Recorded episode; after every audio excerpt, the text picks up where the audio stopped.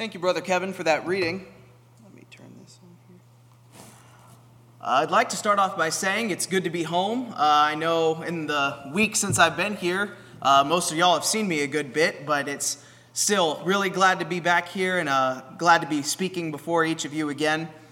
Um, I'd like to start off by saying that my lesson for this evening is not necessarily geared for the people in this room in the sense that it's not something that no one here doesn't already know or shouldn't already know, but it is something that I would like for you, and the reason I wrote it is for us to take out into the world and to use to help bring those in the world around us closer to Christ. So I'd like to go ahead and start off uh, with the reading up on the PowerPoint behind me, which is Revelation chapter 21 and verse 8. But the fearful and unbelieving and the abominable and murderers and whoremongers and sorcerers and idolaters and all liars shall have their part in the lake which burneth with fire and brimstone, which is the second death. So, before our discussion for the evening, I'd like to go ahead and just set aside some ground rules that we're going to start for the evening. The first of these is that hell is a very real place that exists it is real. It is not some fantasy. It is not some baseless threat. It is a real place that we face the possible danger of, of winding up in. It is a place reserved for sinners, it is a place reserved for the devil, and it is a place reserved for his angels. And hell, as it's often portrayed in popular culture, it is not a place of punishments. It's not some place where people face different specific punishments. Hell itself is the punishment. It is separation from God, it is eternal darkness, and it is eternal damnation.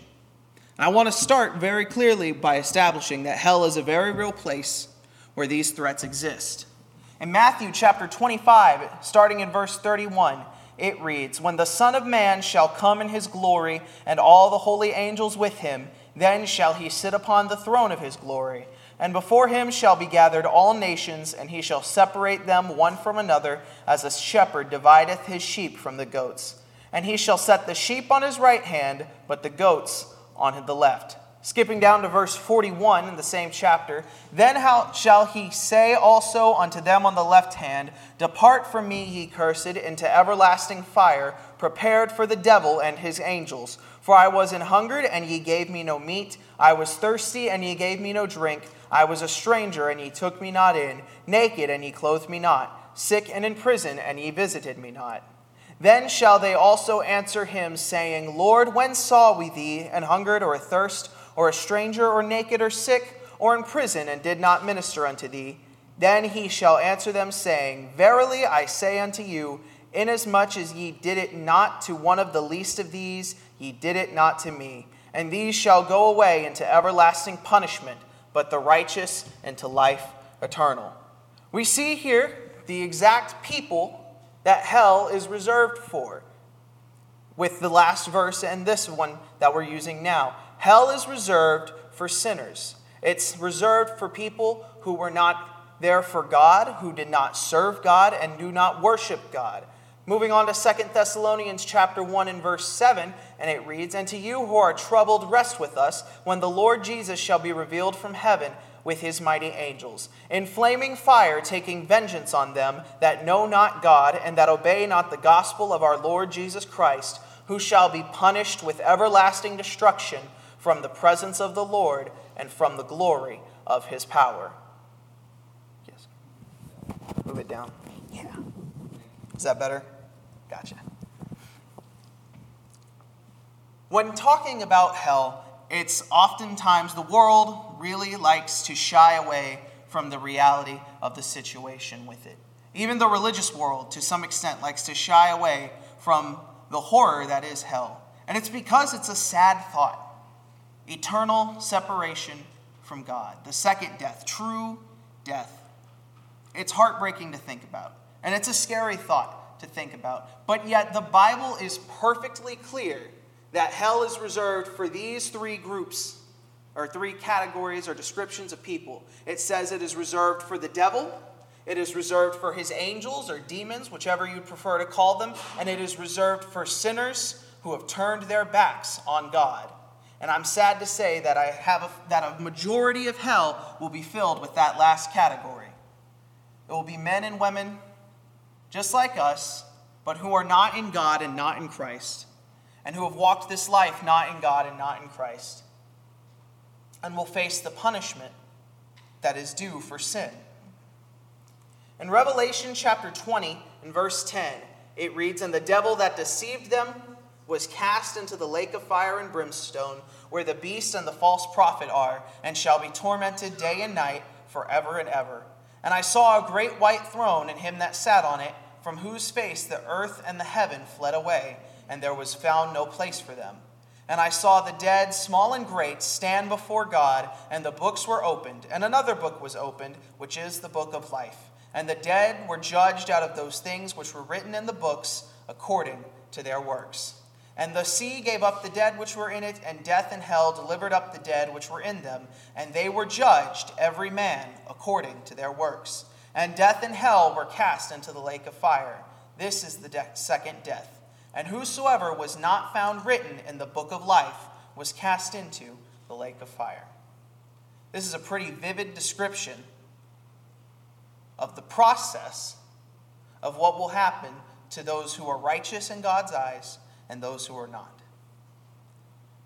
And the fact is, righteous or unrighteous, all of mankind has truly fallen short.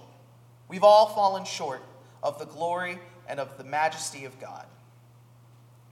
And a lot of people like to think that hell is reserved for the really bad people.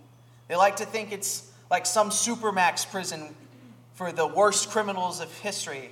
They like to think, oh, well, that's just, that's just for the dictators. That's just for the murderers. That's just for, for history's worst people. That's who hell is for. That's not what it says. It says the liars, it says the thieves, covetousness. In God's eyes, all sin is equal, and in God's eyes, all sin is punishable by this second death. But too many people like to plead that it's not me, because I'm a good person. And a lot of people think that they're good people. And in, by some people's basis, they would be good people. But it is not enough to simply be a quote unquote good person. In Romans chapter 3 and verse 9, it reads, What then are we better than they? No, in no wise, for we have before proved, both Jews and Gentiles, that they are all under sin. As it is written, There is none righteous, no, not one. There is not one per, not but one person who has walked this earth who is truly righteous who, if you looked at what they did with their lives, were truly, all the way through, good, holy people. And there's a great many people who would classify themselves as good people. And they like to make this hierarchy of sins. They like to say, well, the, the murder and the, the lying and the, the stealing, that's, we'll, we'll put that up top. And then we'll, we'll put We'll put maybe idolatry a little lower, or maybe we'll put adultery a little bit lower. They like to, they like to rank sins in their minds and say what is good and what is bad and what's worse. And they like to say, well, isn't that enough? I don't do these horrific things. I haven't killed anybody. I haven't hurt anybody in any way. Shouldn't that be enough? In Isaiah chapter 59 and verse 1, it reads Behold, the Lord's hand is not shortened that it cannot save, neither his ear heavy that it cannot hear. But your iniquities have separated between you and your God, and your sins have hid his face from you, that he will not heal, hear. For your hands are defiled with blood, and your fingers with iniquity. Your lips have spoken lies, your tongue hath muttered perverseness. None calleth for justice, nor any pleadeth for truth. They trust in vanity and speak lies. They conceive mischief and bring forth iniquity. The simple fact is, is that it is our sins, even the ones that we think that are smaller than others, that have separated us personally from God. And it is because of our transgression against God that we deserve punishment. From the get go, God told Adam and Eve that the punishment for sin was death. And that's what it's always been. And since Adam and Eve's first sin, any time a sin has been committed, there has been a death, either physical or spiritual. Something has died.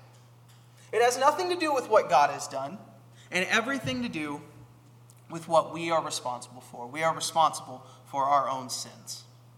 In Ephesians chapter 2 and verse 8, an excerpt from what we just had Kevin read for us. For by grace are ye saved through faith, and that not of yourselves. It is the gift of God, not of works, lest any man should boast. The simple fact is, brothers and sisters, when we are saved, we are not saved by our own works, by our own actions, because no amount of good actions that we do can truly balance out the sin that we've committed. We cannot save ourselves. In Matthew chapter 7, verse 21, it reads, Not every one that saith unto me, Lord, Lord, shall enter into the kingdom of heaven but he that doeth the will of my Father which is in heaven. Many will say to me in that day, Lord, Lord, have we not prophesied in thy name?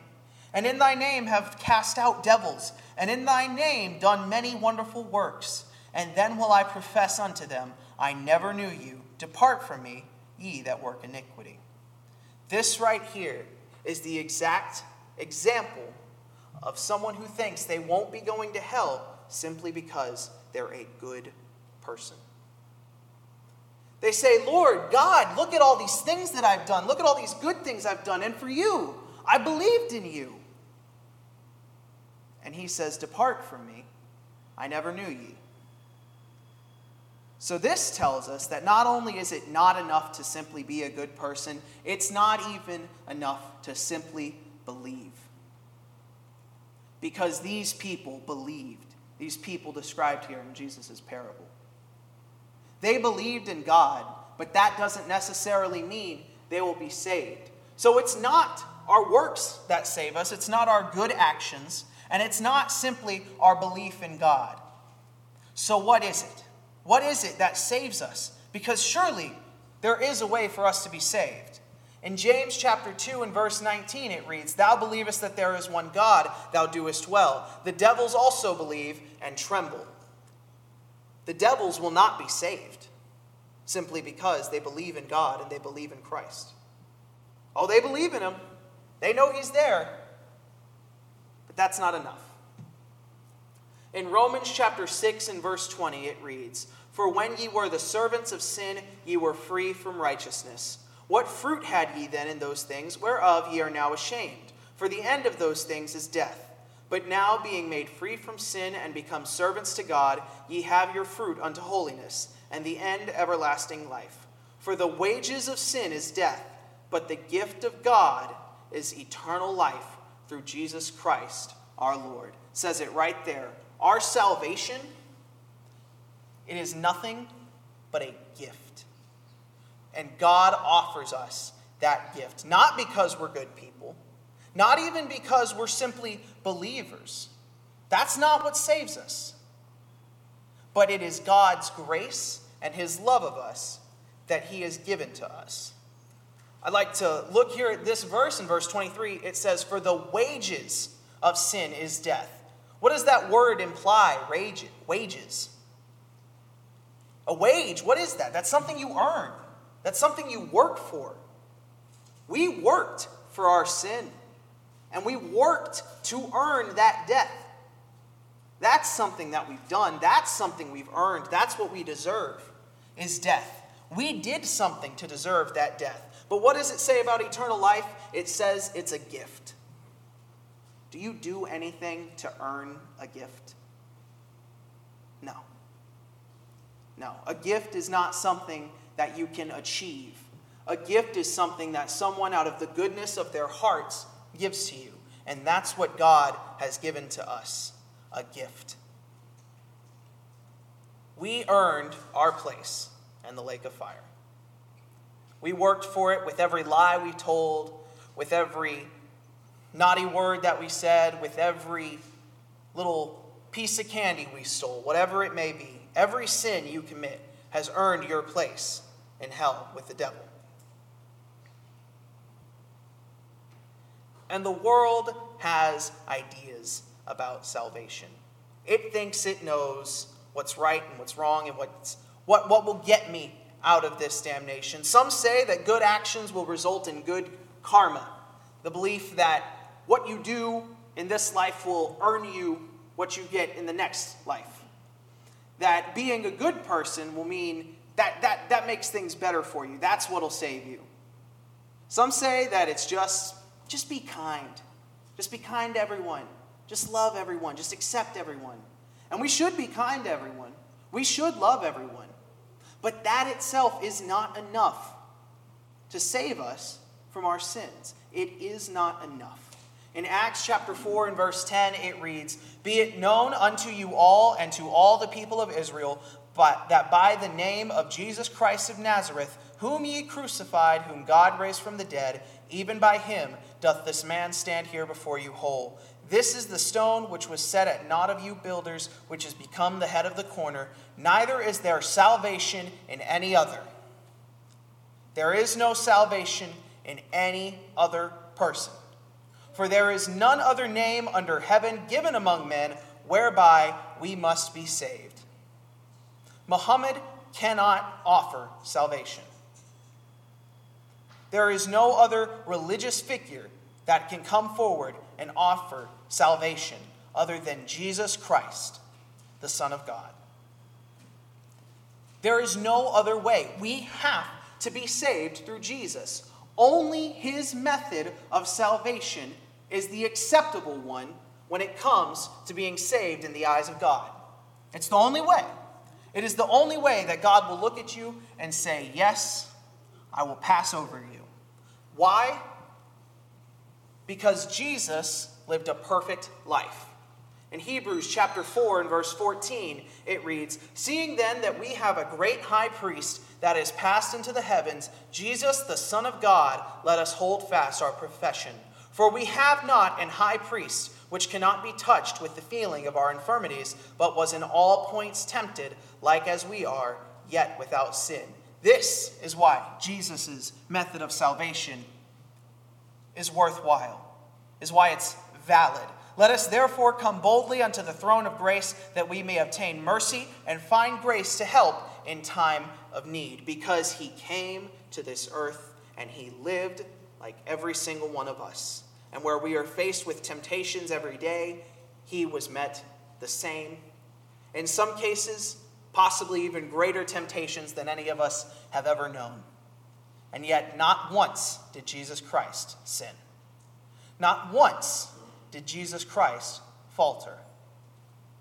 Jesus' salvation works because Jesus is the true, one and only Son of God. In Matthew chapter 16 and verse 13, it reads When Jesus came into the coasts of Caesarea Philippi, he asked his disciples, saying, Whom do men say that I, the Son of Man, am? And they said, Some say that thou art John the Baptist, some Elias, and others Jeremias, or one of the prophets.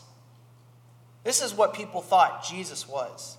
But sometimes people turn to these other people for salvation.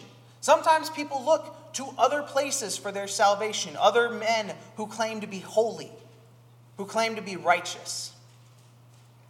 He, that being Jesus, saith unto them, But whom say ye that I am? And Simon Peter answered and said, Thou art the Christ, the Son of the living God. Amen. That is why Jesus' path to salvation works, because he is the Son of God himself because he is God himself. He is the only one who has the right to offer a path of salvation. And Jesus' salvation works because he died and faced that separation from God in order to bear our due punishment. Those wages that we earned, that death that we deserved, that we spent all those years of our lives building up, Jesus paid every single one. And he was the first man and the only man who, while his time on earth, could honestly say that at any point in his life he was completely, utterly alone. As he hung on that cross and God turned away. Jesus suffered hell in that moment. Because that is what hell is, is the separation from God. And Jesus lived through it for you and me.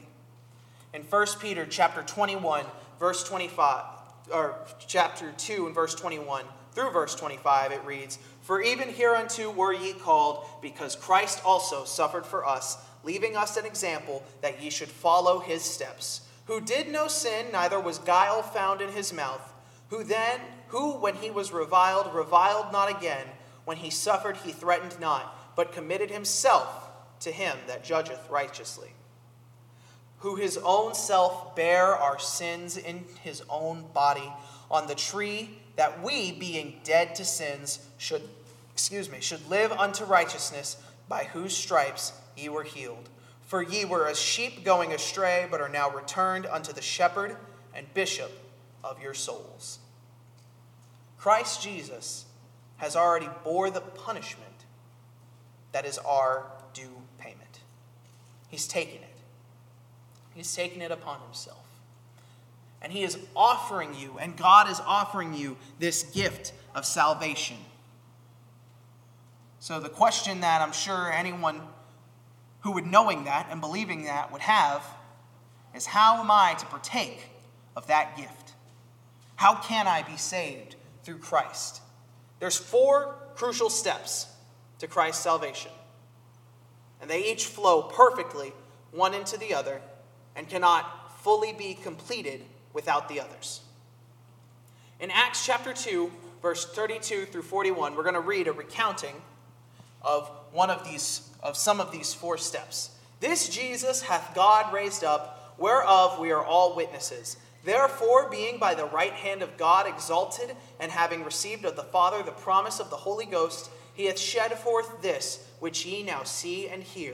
For David is not ascended into the heavens, but he saith himself, The Lord said unto my Lord, Sit thou on my right hand, until I make thy foes thy footstool. Therefore, let all the house of Israel know assuredly that God hath made that same Jesus, whom ye have crucified, both Lord and Christ. Now, when they heard this, they were pricked in their hearts, and said unto Peter and to the rest of the apostles, Men and brethren, what shall we do? Then Peter said unto them, Repent and be baptized, every one of you, in the name of Christ Jesus, for the remission of sins, and ye shall receive the gift of the Holy Ghost. For the promise is unto you, and to your children, and to all that are afar off, even as many as the Lord our God shall call. And with many other words did he testify and exhort, saying, Save yourselves from this untoward generation. Then they that gladly received his word were baptized, and the same day there were added unto them about 3,000 souls. Three things were mentioned here it said, Repent and be baptized. We see the repentance in their hearts when they ask and plead, Men and brethren, what shall we do? That's repentance, a desire to change, a recognition that they have messed up, that they've sinned and that they need a change in their lives. And Peter commanded them to be baptized. And 3,000 were, which means 3,000 believed, because you're not going to be baptized if you don't believe. That's why these people who baptize little babies, who don't know next to anything, it does nothing but gets a baby wet and upset for a little bit. Jesus said that if you believe and be baptized, you will be saved, but he who believeth not shall be damned. And people like to point at that and say, ah, he didn't say, baptize not shall be damned. Of course not. Because if you don't believe, why would you be baptized? It makes no sense. Moving on to Acts chapter 8 and verse 26. And the angel of the Lord spake unto Philip, saying, Arise and go toward the south unto the way that goeth down from Jerusalem unto Gaza, which is desert. And he arose and went, and behold, a man of Ethiopia, a eunuch of great authority under Candace, queen of the Ethiopians, who had the charge of all her treasure, and had come to Jerusalem for to worship, was returning and sitting in his chariot, read Isaiah the prophet. This guy already believed in God. This guy already had the belief down. But as we see here, there's more to the story. So clearly, that belief alone is not enough. Then said then the Spirit said unto Philip, Go near and join thyself to this chariot. And Philip ran thither to him, and heard him read the prophet Isaiah, and said, Understandest thou what thou readest? And he said, How can I, except some man should guide me? And he desired Philip that he would come up and sit with him. The place of the scripture which he read was this He was led as a sheep to the slaughter, and like a lamb dumb before his shearer, so opened he not his mouth. In his humiliation, his judgment was taken away, and who shall declare his generation? For his life is taken from the earth. And the eunuch answered Philip and said, I pray thee, of whom speaketh the prophet of this? Of himself or of some other man? Then Philip opened his mouth and began at the same scripture and preached unto him Jesus. And as they went on their way, they came unto a certain water. And the eunuch said, See, here is water. What doth hinder me to be baptized? And Philip said, If thou believest with all thine heart, thou mayest. And he answered and said, I believe that Jesus Christ is the Son of God. When someone comes forward in this building and they are baptized and they are partaking of Christ and they are taking on that gift that God has offered us, we have them say those words that they believe that Jesus Christ is the Son of God because that confession is important. That confession is something that needs to happen. And he commanded the chariot to stand still, and they went down both into the water, both Philip and the eunuch, and he baptized him. And when they were come up out of the water, the Spirit of the Lord caught away Philip, that the eunuch saw him no more, and he went on his way rejoicing. Moving on to Acts chapter 9, verse 17, we hear another recounting of a man accepting the gospel. And Ananias went his way and entered into the house, and putting his hands on him, said, Brother Saul, the Lord, even Jesus, that appeared unto thee in the way as thou camest, hath sent me, that thou mightest receive thy sight and be filled with the Holy Ghost. And immediately there fell from his eyes as it had been scales, and he received sight forthwith, and arose and was baptized. And when he had received meat, he was strengthened. Then was Saul certain days with the disciples which were at Damascus, and straightway he preached Christ in the synagogues that he is the Son of God.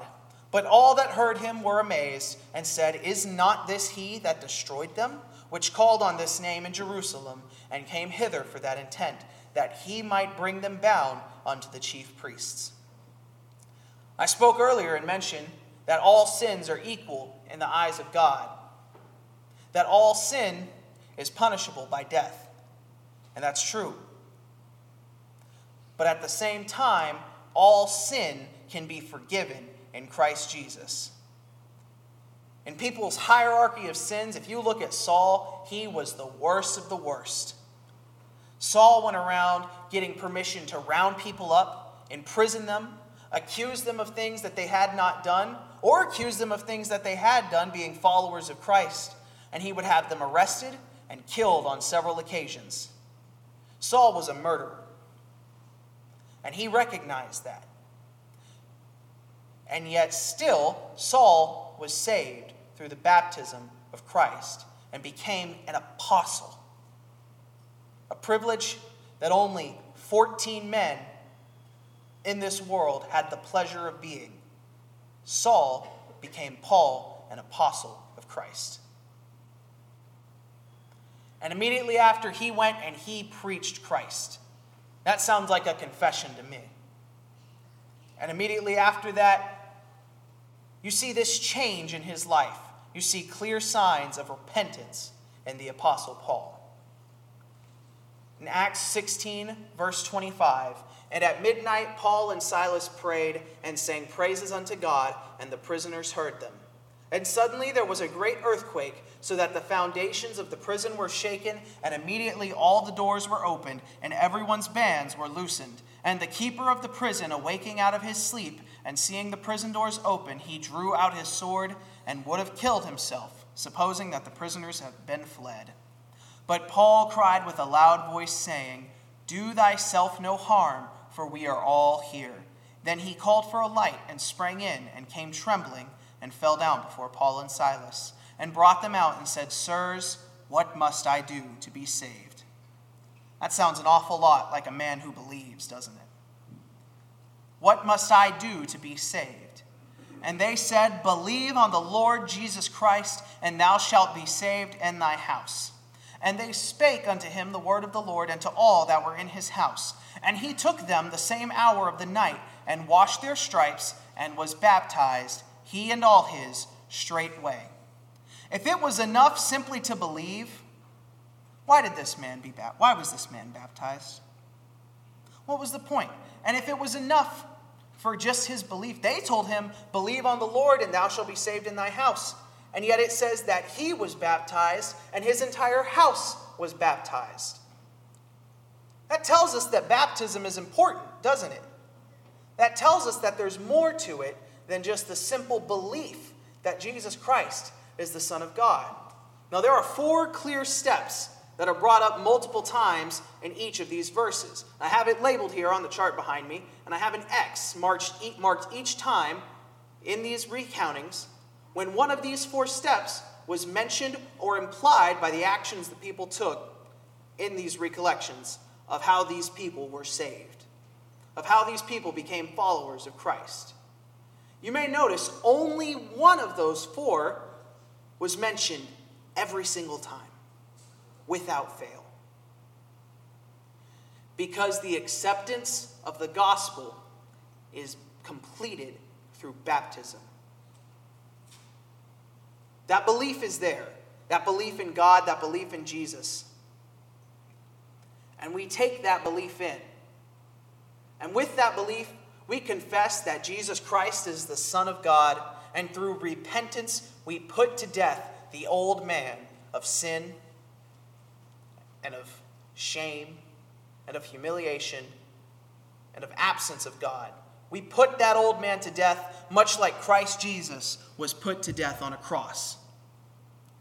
And then after that, we are buried underwater with those sins, much like Christ Jesus was buried in the ground with those sins.